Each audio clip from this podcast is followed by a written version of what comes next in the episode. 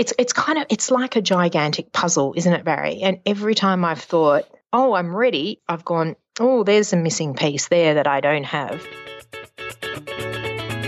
Welcome to the Active Marketer Podcast, where we talk about how to design, automate, and scale your business to the next level using sales and marketing automation. You can find out all the tips, tactics, and techniques you need to get more customers and sell more stuff over at theactivemarketer.com. Now, here's your host, Barry Moore.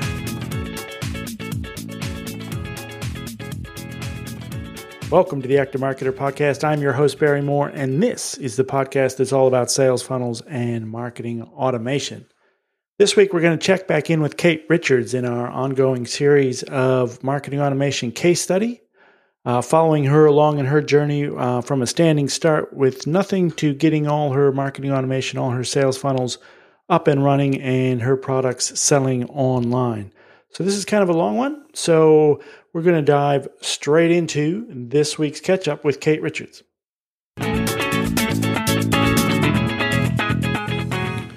I'd like to welcome back to the show Cate Richards, and if you haven't um, if you haven't listened, we've been having an ongoing case study checking in um, with Cate along the way, she builds out her marketing for her new product, uh, mostly because Cate is kind of one of the avatars for my community and uh, in my products. I thought it'd be great to follow her through her journey of uh, product creation, marketing automation, creating sales funnel, and uh, getting it up and running. So, welcome back, Cate. Thank you, Barry. Good to be here. Now, catch us, catch the listener up on where we're up to with you. Well, I think the listeners are going to um, say that Cate has been a little bit slow in developing her funnel, and the listeners might be right. Um, or, you know, it might just be the kind of pace I've been going because ideas and things are still developing in my mind. And so um, it's it's kind of it's like a gigantic puzzle, isn't it, Barry? And every time I've thought I'm ready, oh, I'm ready. Here's my pieces. I've gone, oh, there's a missing piece there that I don't have. And I've kind of done a little bit of a spin around um, and taken a little bit more time and had to fill in another piece. But that said, um, so where are we at? Starting from the bottom, um, my product has been beta tested um, quite a few times over and has been in market tests really successful. Um, and I'm actually really thrilled with the response to it and what uh, you know what brand 360 has kind of given to the people that it's been tested for and so everybody has had a very common um, and strong positive response to the benefits so so that was so that's really good so um, you know i worked you know, for a couple of months last year developing that product. And I think the work I've done in product development and everything is really paying off. So that's good. Um, so I've done a sales page. So I did actually two sales pages. I wrote a whole sales page that I eventually threw away. And um, I just didn't feel that it was nailing my avatar well enough. Um, the problem with branding, or the problem with my product, Brand 360, is that it, I've had to kind of sell the pain that the solution kind of matches. So it's not like anybody's going around going, this is a problem for me, this is a problem for me. So that from a sales page perspective has has been really good. From a product perspective, it's awesome because I had white space and I had a bit of a blue ocean kind of product. So I know that there's nothing else out there that does what Brand 360 does for the price that it does. So um, from that perspective, um, as of right now, I don't have any competition. But the difficult part of that is in the marketing and selling of it. You have to first, you know, create the pain to, you know, create the need for which your product is a solution. And so my first sales page was all around, um, you know, planting doubts in people's minds that they had problems in their brand and things like that. And then I realized, no, I think that my ideal client, of which you are one, Barry, is somebody who's already good. They may be an instinctive marketer. They don't have um, any kind of background in brand strategy and stuff, but they're very interested in it. They learn very fast. They've done a lot of things right by instinct. It's just that they might have a blind spot between the level they're at and the level that they really need to be with the ambitions and the potential of their business. So, so as you know, Barry, you are perfect fit into that avatar. And so I had to rewrite the second pa- sales page for that person. And um, well, I don't know. I'm, you know, that's my first big sales page ever. And I, of course, me being me, decided, oh, I better study copywriting. in order to do this. So that sent me on about another month's loop of work. But, um, you know, I don't know. I, I'm happy with it now. We'll see how it goes. I'm sure there'll be plenty of tweaks and tests. But um, my kind of hook there is all around um, you know, having a blind spot, getting too close to your work, um, n- not having any kind of sounding board, not having any kind of perspective um, or objective sort of measurement of how you're going. And I think you would say, Barry, that's kind of what I gave you is I go, Barry, you're doing these seven out of 10 things really well.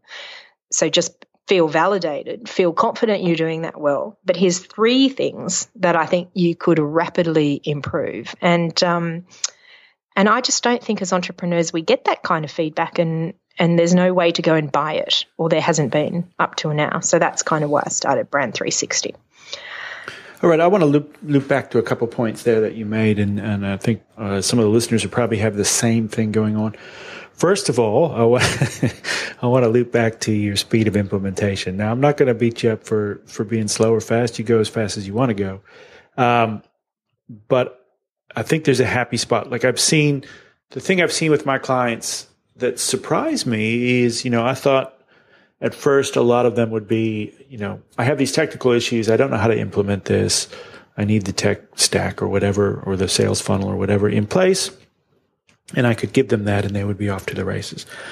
Um, but what I'm finding is that there's actually a mindset issue behind that as well. Like some people are just afraid to sell and you can give them the best sales funnel in the world um, or the best marketing automation systems in the world, and they won't do anything with them because there's a bit of a, I don't know, fear factor there. Um, so, and and some of it is what you said. Some of it's like you want it to be perfect. Um, and yes, and you can and you can you can go on in ever increasing circles trying to make it more and more and more perfect. Um, you know, I don't know what the exact quote is, but there's something like you know, uh, eighty uh, percent now is better than hundred percent never.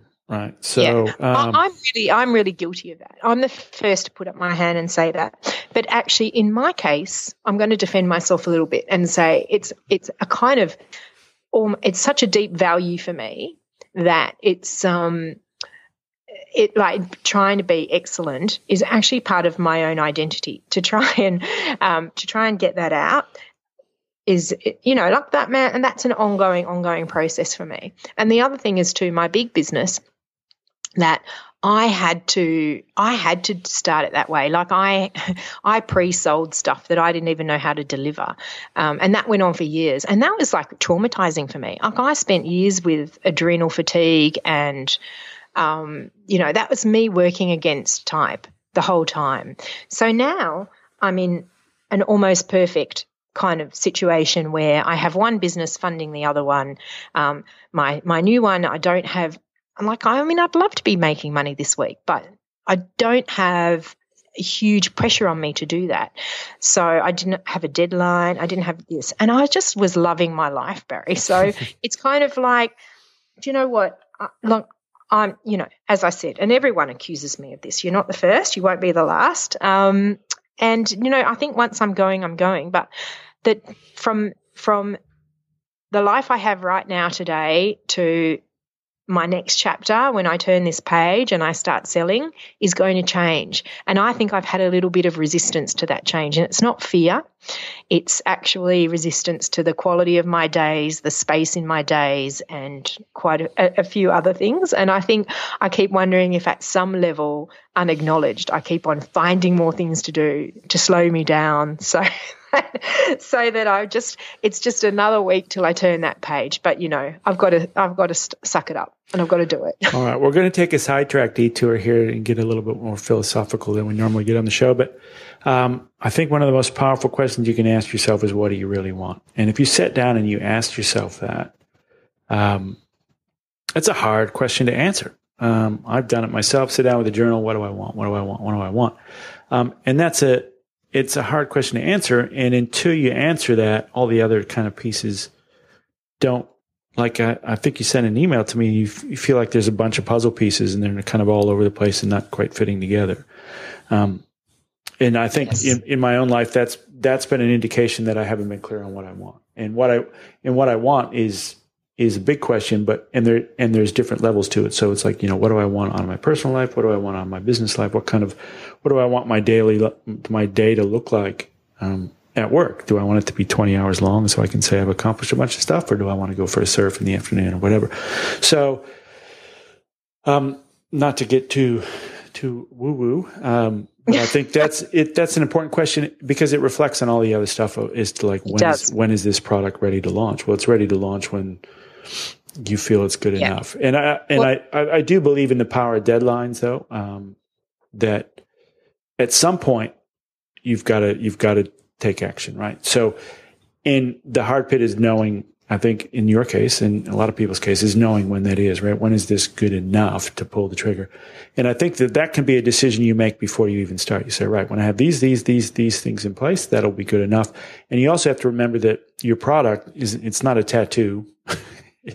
yeah, you can change it. And so if you launch it on, you know, August 1st, you can change it on August 2nd and August 3rd and August 4th, right? It's a great thing about the internet. So, um, and you'll find that it's probably, you know, the audience probably doesn't want quite what you think they want. And you're going to have to kind of be flexible anyway. So, um, for anybody out there yep. who's struggling to launch, I would say come up with some launch criteria and say, right, these are the things I need to have in place before I go. And when I've got those, I'm going um, and be uh, one of the great pieces of advice I got once was if you want to be good at something, be comfortable with sucking at it for a little while first. So, um, yep. Oh no, that's uh, look. I I just you know what I mean. This is advice I give other people. It's just I haven't really given it to myself, and you know I haven't set a deadline. I haven't set a deadline, and I think that's been. Um, but on my other hand, um, I just realized this morning when I was writing in my journal, I do morning pages, Barry, which is where you write kind of what's in your head. It's it's sort of in place of meditating, which doesn't work for me as well. But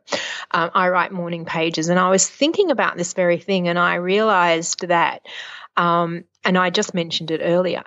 I've just been so happy with my life the last few months, the last four or five months, and and um, the way my days are structured and the quality of my time and the space in my days and all of that. And what I realized was that when I launch, when things change, um, I'm I'm frightened of losing that, and I have to figure out a way to protect it. But what I'm thinking is that somewhere in my brain has been this either or this like I'll flick a switch and then all this halcyon creative cave that I've had will be over. But what I now what I need to do is go. So this is very woo woo. Sorry for the people out there that aren't very woo woo.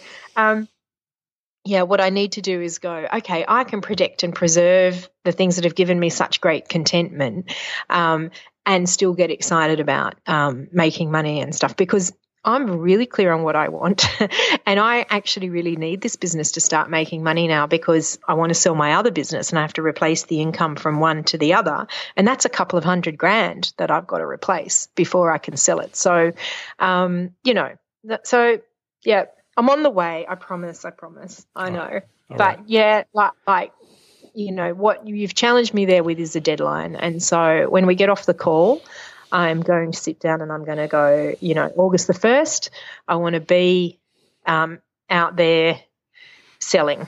So that'll be good. All right. And for my and for my buddy Paul, who's uh, I'm constantly haranguing, I hope you're listening. Um, now, uh, I want to loop a little back up the woo train a little bit and go back and go back to yourself. okay, sorry, woo woo over everybody. We're getting back to the practicalities now. Um, let's go back to that sales page, and there's a couple of interesting points that you brought up there, and I want to kind of loop back to. Uh, one is that you know you started writing a sales page, um, and then you you got you you scratched it and started over again. And there's nothing wrong with that. Uh, you can rewrite it as many times as you need to. But I think what people misunderstand a little bit is that you don't just, you might have an avatar, but you don't, that avatar has a journey from point A to point B. So that avatar's awareness is going to change. So, um, the messaging that you use to influence them is going to change as well. So a lot of kind of funnel guys have different names for these stages, but I kind of break it down into three, which is awareness, engagement, and conversion, right? So yeah. the first stage yep. is awareness. So no one's, if someone's never heard of you before, they, the first thing they have to do is hear of you and know about you and be aware of you, right? So you have to build awareness with that person. And not only awareness of you, but you mentioned it as well as, is awareness of the problem that they have. And that's kind of sometimes referred to as a bridge, right? You have to build a pre-frame bridge to that person that says, you know, they don't know why you need your product unless you highlight the problems that, you, that they have that your product solves. So that kind of awareness phase has awareness phase has different messaging to it than someone who's a little bit further down the track. Um, in the conversion in the engagement phase, right? In the engagement phase, people are interacting with your content. They're downloading your PDFs and your lead magnets and stuff. They're sending emails back and forth. They're opening, they're clicking.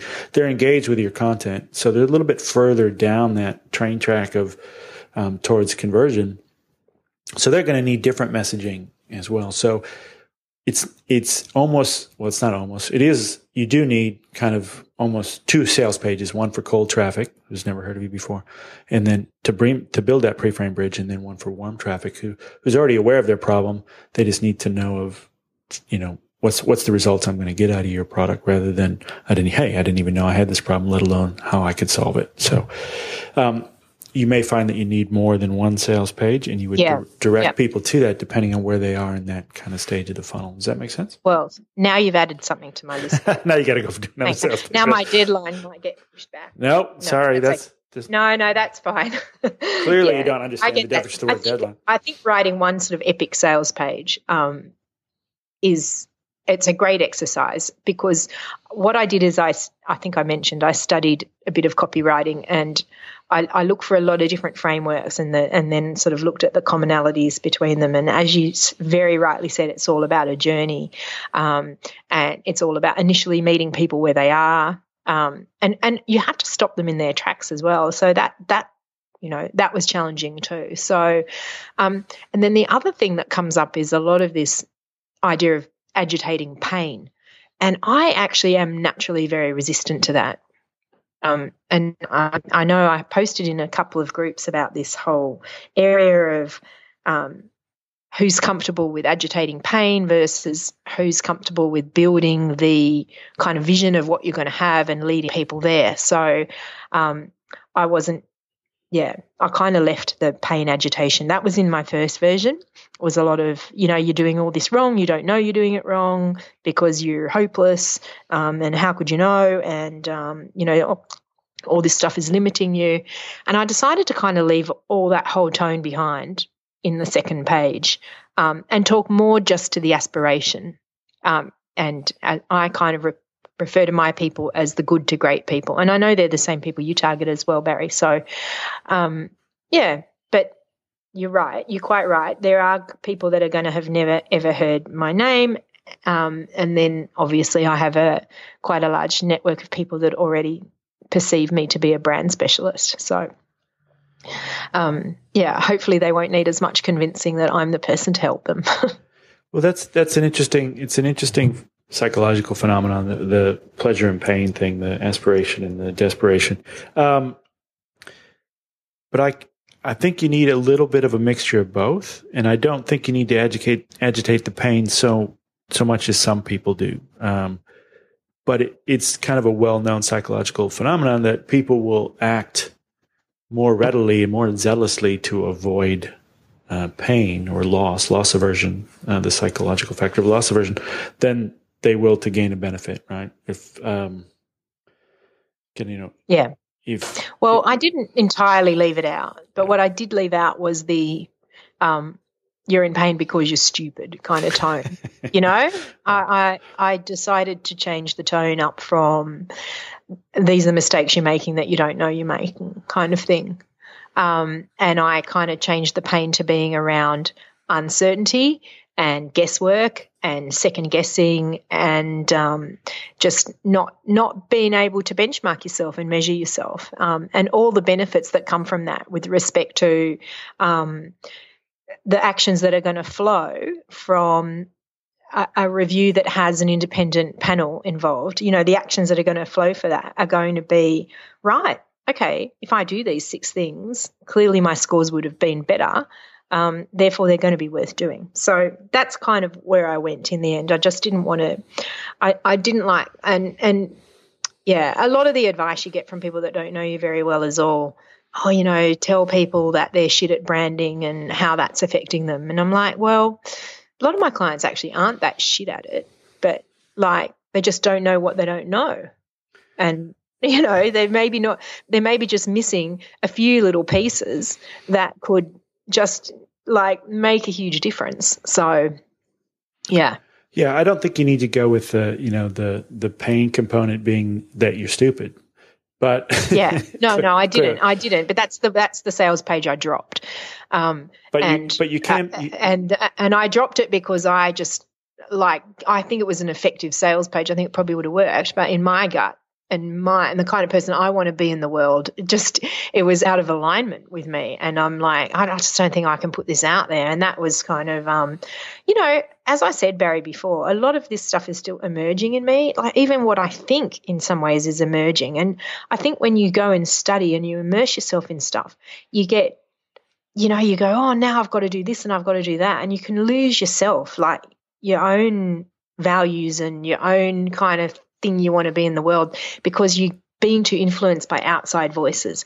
And um, so I struggle with that. And I thought, no, I'm putting aside that outside voice and I'm going to write a sales page where I could look someone straight in the eye and say, this is how you're going to benefit from, you know, undertaking this process. Yeah, absolutely. But, but I think what you, the, the way to, to way, the way to use the loss aversion in a authentic and way with integrity and not be a douchebag is is to paint the consequences of what happens if they don't solve that problem. Yeah. So, so clearly yeah. your product solves a problem, right? So there's a, a, possibility or a paradise that, like, you know, once you have this problem solved, this is what the paradise looks like. But there's also the pain or the problem is like if there are consequences to not solving that problem, right? So you can say, you can paint that by saying, look, you know, I, I call it the price and the cost, right? So you've got the price of getting something that you want, but there's also the cost of you not getting it, right? So, mm-hmm. you know, for example, as we talked about before the call, I'm training for a marathon. The price of that is I've got to go out and run a lot.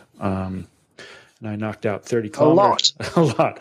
I knocked out, knocked out 30 kilometers on Sunday. I didn't want to, like, I wasn't excited, excited about putting my, you know, when, when my little GPS went off and said one kilometer. Oh, okay. Well, I got 29 left.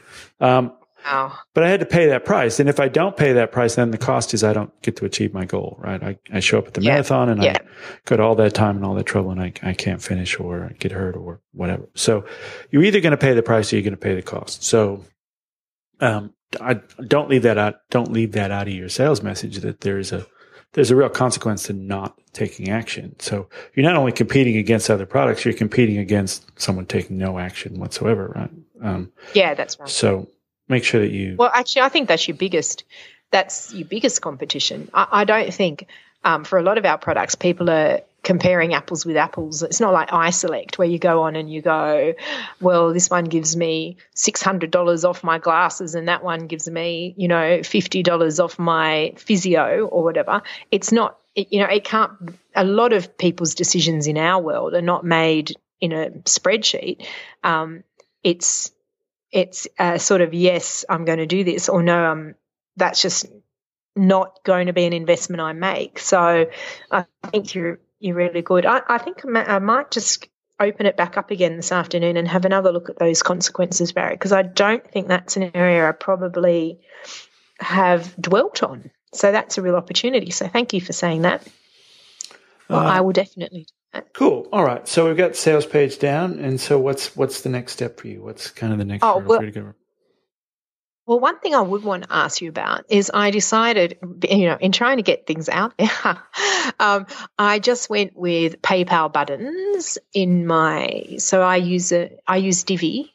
I have Thrive themes as well, but I use uh, Divi for this sales page. So a pricing table, and then within the pricing table, I've just added a PayPal button um, code, um, which I, I, did years ago, and I remember it being so easy. I had an ebook, I think maybe seven years ago, and I remember that just being the easiest thing in the world. And this time, not so much, but anyway, I did get there. Um, but so that's just to obviously get the ball rolling and uh, you know I, that's uh, that was an area I identified that I can really tweak and I probably don't have to invest too much right now um, but what would be sort of my next thing if I wanted more of a shopping cart maybe with upsells downsells I don't know uh, different process options or whatever Wh- where would I go from just the simple PayPal button yeah, that is a really big can of worms. That one. Um, I've in the last six months, I've kind of gone through and had a look at I don't know maybe a dozen different shopping cart systems in the last couple months. Um, oh, that's fun, Barry. That's yeah, something you just do ex- on a Monday night. It's exciting, isn't it? Um, and the the conclusion I came to at the end of it is, um, they all kind of suck a little bit, and the reason yeah. they all kind of suck a little bit is because unless you're really clear about what you need it to do, right? If you just sit down on this typical software stuff, but if you sit down and even if it's just a list of bullet points, write out a, a list of requirements that you have. This is what I need the thing to do.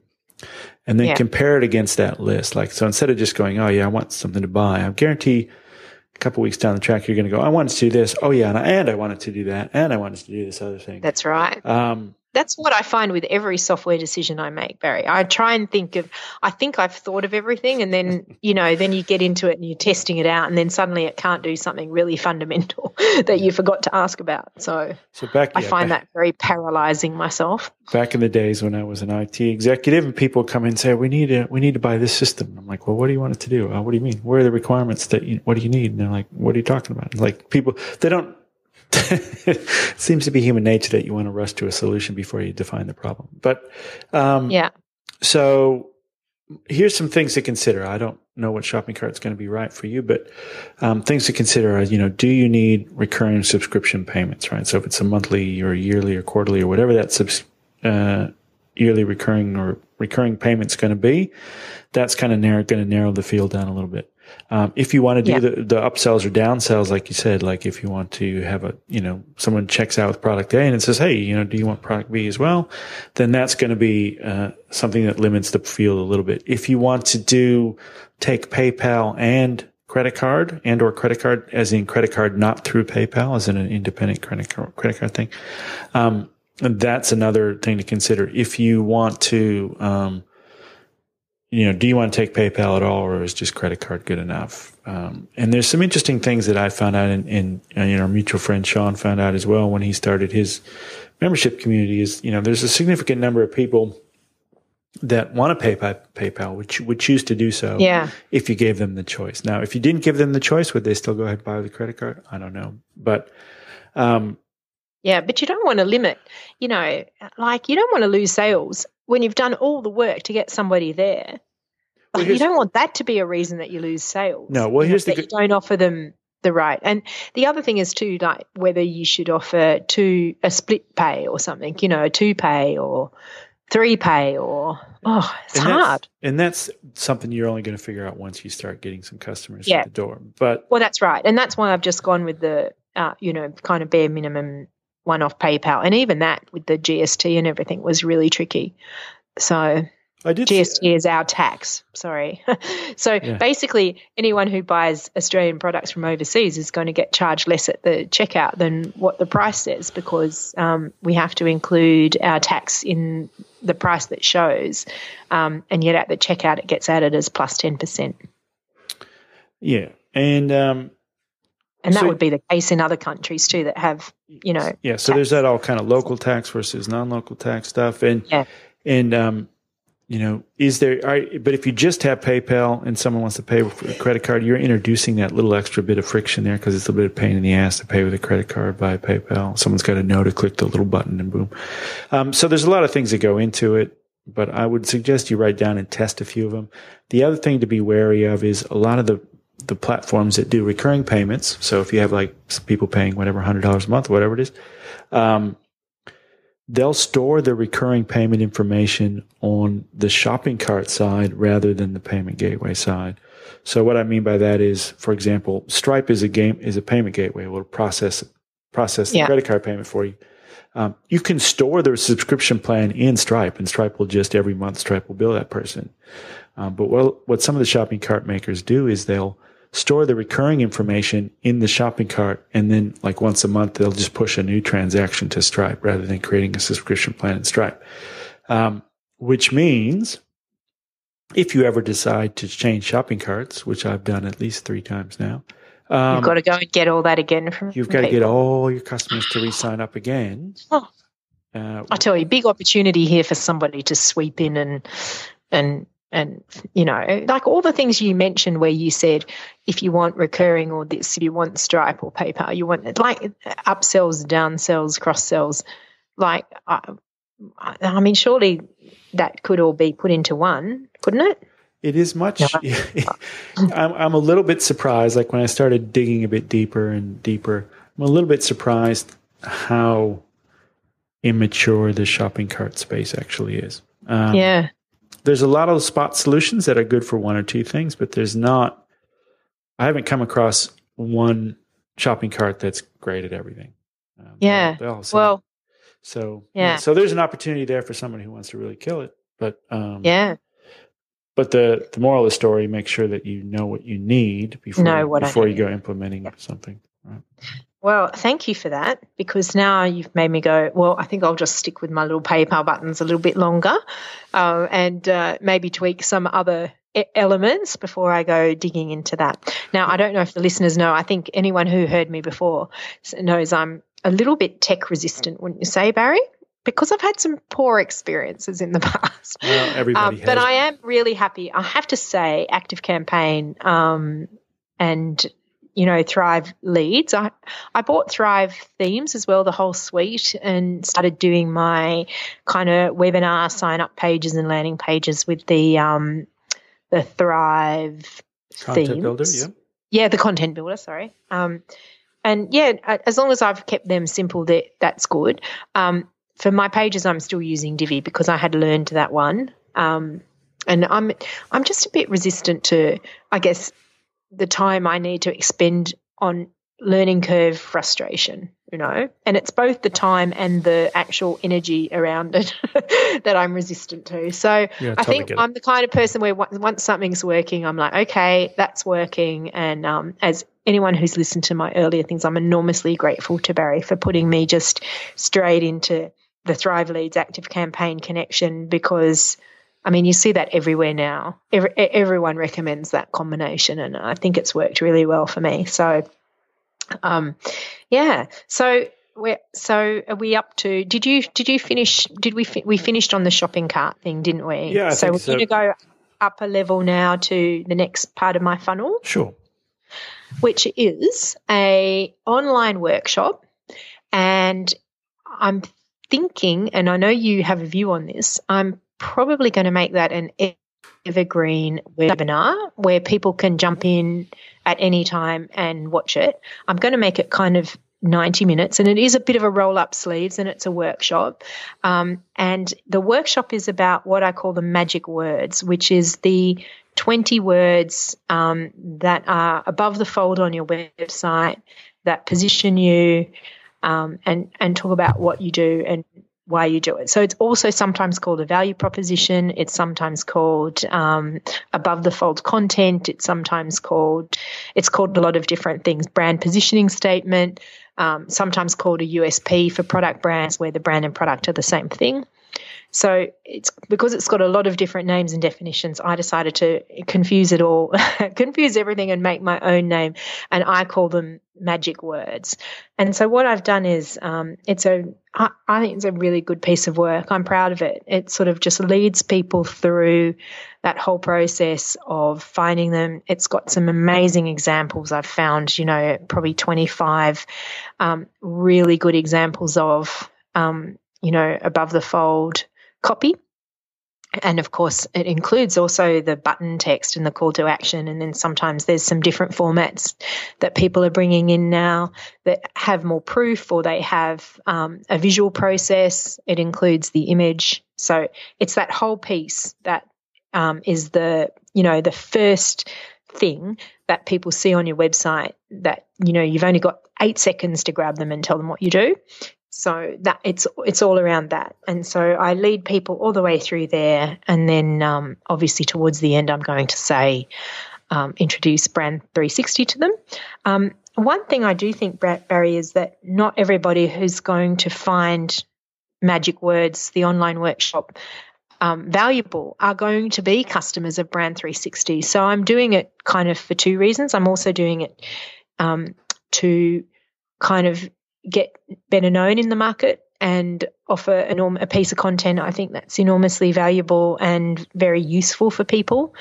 Um, so I was going to ask you at this point whether you think, um, given the success of Automation Nation, your fa- your fantastic Facebook group, um, uh, whether you think I should start to invite people off the end of that webinar to a Facebook group where I will give them kind of some guidance and support as they're developing their magic words.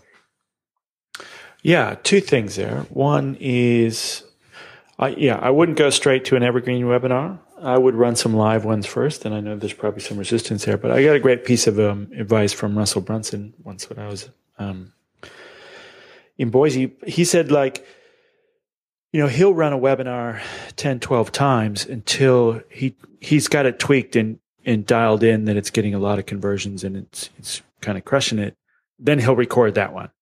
Uh, yeah, yeah, and then I that, get that. That becomes the evergreen one, right? So I would run it live a few times first. Yeah, because you feel people's energy and stuff. Yeah, for sure. And then you can you, you know you can react to what they're doing, what they're saying, what they're feeling, right? And you can find out what works and what doesn't work as part of your sales process, right? Or your messaging, and then record the one that works, obviously. So, yeah. Um, that's number one. Um, number two was uh, on the Facebook group. Yeah. So some important lessons there. And if you're just new to the podcast, by all means, join my Facebook group over at Automation Nation. Yes, join, join, join. Um, some interesting things there. One, uh, and I think it speaks to the human need. We're going back woo a little bit for inclusion and being part of a tribe, right? So people constantly seeking out a tribe to be a part of. So if you can, if you can lead that tribe create that tribe, then obviously they're going to stick with you. And you know, some people will never buy and they'll just hang out, and that's cool. Um, yeah, well, that's fine with me. Yeah, I, I, I don't. Yeah. And then, but at least it gives them a stake in the ground that they can rally around, right? And then yeah. it once the tribe starts to grow, it'll grow more. So it's been a couple surprising things that have happened in, in my growing that Facebook group is that one that you, you make you may you make it private, um, which kind of gives you a, a, higher level of control over the quality and who can get in, who can't get in. You can kick people out when they're being annoying. um, so you, you can maintain the level of quality and integrity that you want to maintain in the group. Um, but it also gives people a bit of that sense of inclusion as well. Um, and it gives, it gives them, gives a central place for you to rally around. You know, people are on Facebook all day long, whether you, whether that's good or bad, or they like it or they don't like it. That's where people spend their time. So if you want to be in front of people, go where the people are so I would I would suggest certainly try it. I would yeah. make I would make it a closed group and invite people after they've been on the webinar. Um, yeah, and then you know uh, see if you like it. That was really my minimum viable product for creating my own membership community. As well as well, do I actually like leading a community, answering questions? Well, that's all, right. You, answering you, questions all day. Let's let's find so out. Well. let's find you out. did right? it so well. So um, I did validate that in my own head first that okay, now it's worth my time to set up a, a, a private community, a paid community as well. Um, so that would be a good indication for you whether you want to go down that route as well. Yeah, I, I don't know that a paid community is in my future, but um, you know, I, but you don't want to rule anything out. And I guess my only concern is, um, you know, moving people from free to paid at any point. Um, but I think you've you've really done that really well I, I think that's um, you know, and, you, and your community is great. Um, I mean, that just people there are doing really well. It's very inspiring to see, you know, someone like our mutual friend Clinton doing so well. Um, and he's Clinton's very much like me. Like he really struggled with the tech. You know, he found it all really difficult and found it difficult when things didn't work. And then, you know, the support that he got just to move through oh, from that to that to that. And, you know, now he's done two launches and he's really crushed it. So, um, you know, great credit to you, Barry, there. But, um, yeah, no, I think um, I, have actually, I, I, I have a natural tendency to nurture and stuff, so I don't think I'm going to struggle having a private Facebook group. But um, I guess I'll what I'll have to do is maybe just go around and invite lots of friends into there, so that when new people come in, they're not going to think, "Oh, it's it's tumbleweeds in here. There's yeah. no one here." So, well, it's you know it's important that you you build a tribe or a culture around you and your product. Yeah, the culture, the culture is interesting, Barry. That's an interesting way to think about it. And um, you know, I want, I want to build a place where people can um, get help with stuff that's that you know is a real sticking point. You know, it, it, this stuff, this is some of the stuff that I work with people on is the hardest things that they nearly have to do in a way, which is, um, you know, put their stake in the ground, you know, because it's pretty tough. It's pretty tough to find these words. Um, you can find the intent behind the words, and and then you still have to find the words. It's kind of a two step process. So, um, yeah, but. Um, and I've taken the point on board about the live webinars. Uh, what I'm going to do first, so I meet my deadline, which I've now set, is I'm actually going to just record a Wistia program like a beta test, and I'm going to ask people that go through that um, for some feedback before I do before I do it live. So. Um, and that that to me is sort of point of least resistance. I know I can get that up. I don't have to learn the Webinar Ninja, which I've just purchased. Um, I don't have to learn that yet. Um, I can just do do the Camtasia, do the recording, put that up as a Wistia, um, and hopefully that will sort of start to help people straight away. So that that's kind of my again a bit like my PayPal buttons. That's my path of least resistance. Um, but um, you know, webinars will be the next thing on the list after that. So um, okay. so that's good. So um, and then up the, the top strata is I've been, I think I mentioned it earlier, I've been in a kind of content cave and creating um, a lot of content that I'm really very proud of. I don't know if my writing is as great as it could be. Um, certainly worked really hard on it all year. But um, the main piece of content, I started a post. uh, Cate started a post. Cate started a post. It ended up 14,000 words. Holy so, moly. I know. So, um, and that is called your complete authority branding strategy. So it ended up obviously to be an ebook. So what I did with that is I decided to offer. Um, so I did an ebook, and I recorded it. Um, so I've got um, recordings, um, sound recordings, and I also did a choice of seven. Um, emails that come once a day. You know, the seven email series. So um, seven or nine actually that you can choose. So that um, you know, that turned out to be. Uh, I mean, and if I've said I've been slow, that's probably the main contributor because that it turned into a two. It went from being a blog post to a kind of two month project. Um, but yeah, no, it's all done there. So with that one, I'm going to use social media and I'm going to chop out little little sections of it and use them as a little bit of bait um, to sort of click through to the main post. And what the main post does is it's got the first, I think, 3,000 words. And then at that point, it breaks and says um, the rest is available either in this ebook, um, in this email series, or in this audio series. So I don't know how that's going to go. I hadn't seen anyone else do it that way. I'm sure other people do, but um, that's going to do. But, you know, within that, I've got, and I've got the opportunity to put different sections of it. It's it's almost like um, seven. Uh, it's almost like five posts joined together. So there's different sections that I could uh, publish on LinkedIn, for example, that I can um, anyway do bits left. So my kind of next thing after I I just um, record that webinar, which is that this week's um, thing, is I'm going to get together with our good friend Alana, and I'm going to help and get her help with just kind of working myself out a little uh, social media um, it will be a paid campaign on Facebook. Um, and the goal is just to put up some interesting content that will get people to click through, and I'll get that pixel, and then I'll retarget those people with an invitation to the webinar. Cool. Very cool. All right. Well, that sounds good. Yeah. So why has that taken me five months, Barry? I don't know.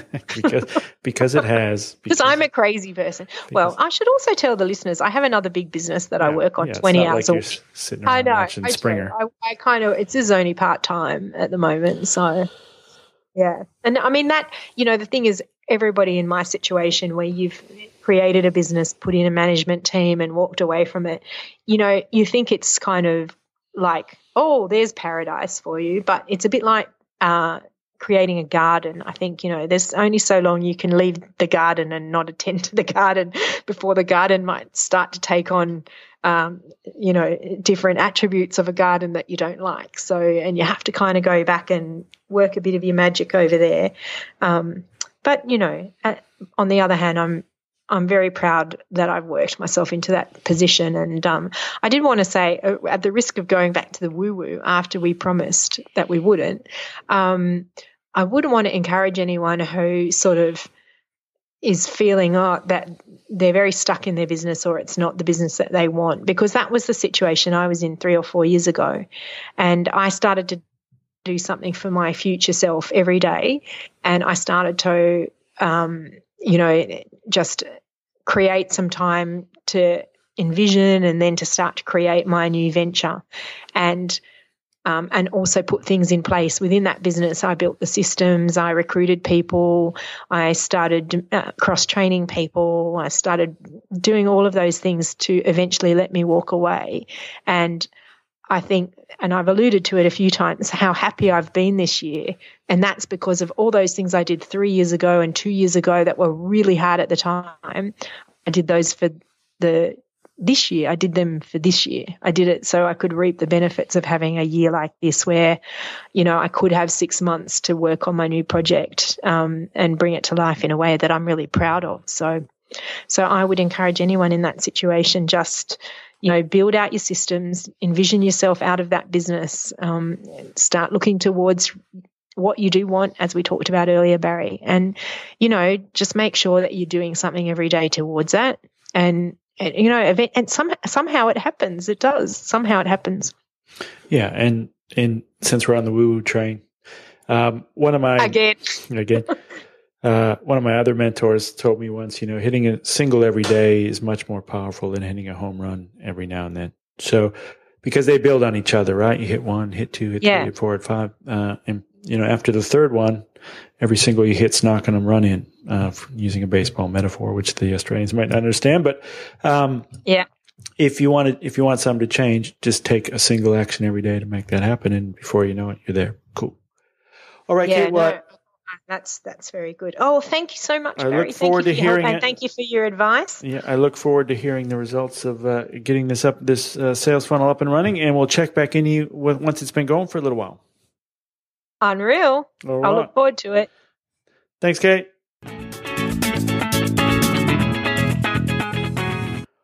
I'd like to thank Cate for coming on the show and being so open about her journey with getting her business uh, set up online. If you want to check out the show notes and get any of the links we've mentioned in the show, head over to theactivemarketer.com forward slash 62, the number 62, uh, and that's where you can find all the show notes. If you need some help getting all your sales funnels and marketing automation set up, that's what we specialize in over at the Active Marketer Insiders. It is a private community for smart business owners just like you who just need a little bit of help to get their sales funnels, marketing automation humming, uh, and really leverage their online business uh, to design, automate, and scale all your sales processes. So if you want to find out more, head over to theactivemarketer.com forward slash members and you can get all the information. And if you have any questions, just shoot me an email at Barry, B A R R Y, at theactivemarketer.com. So we'll be back next week with another interview.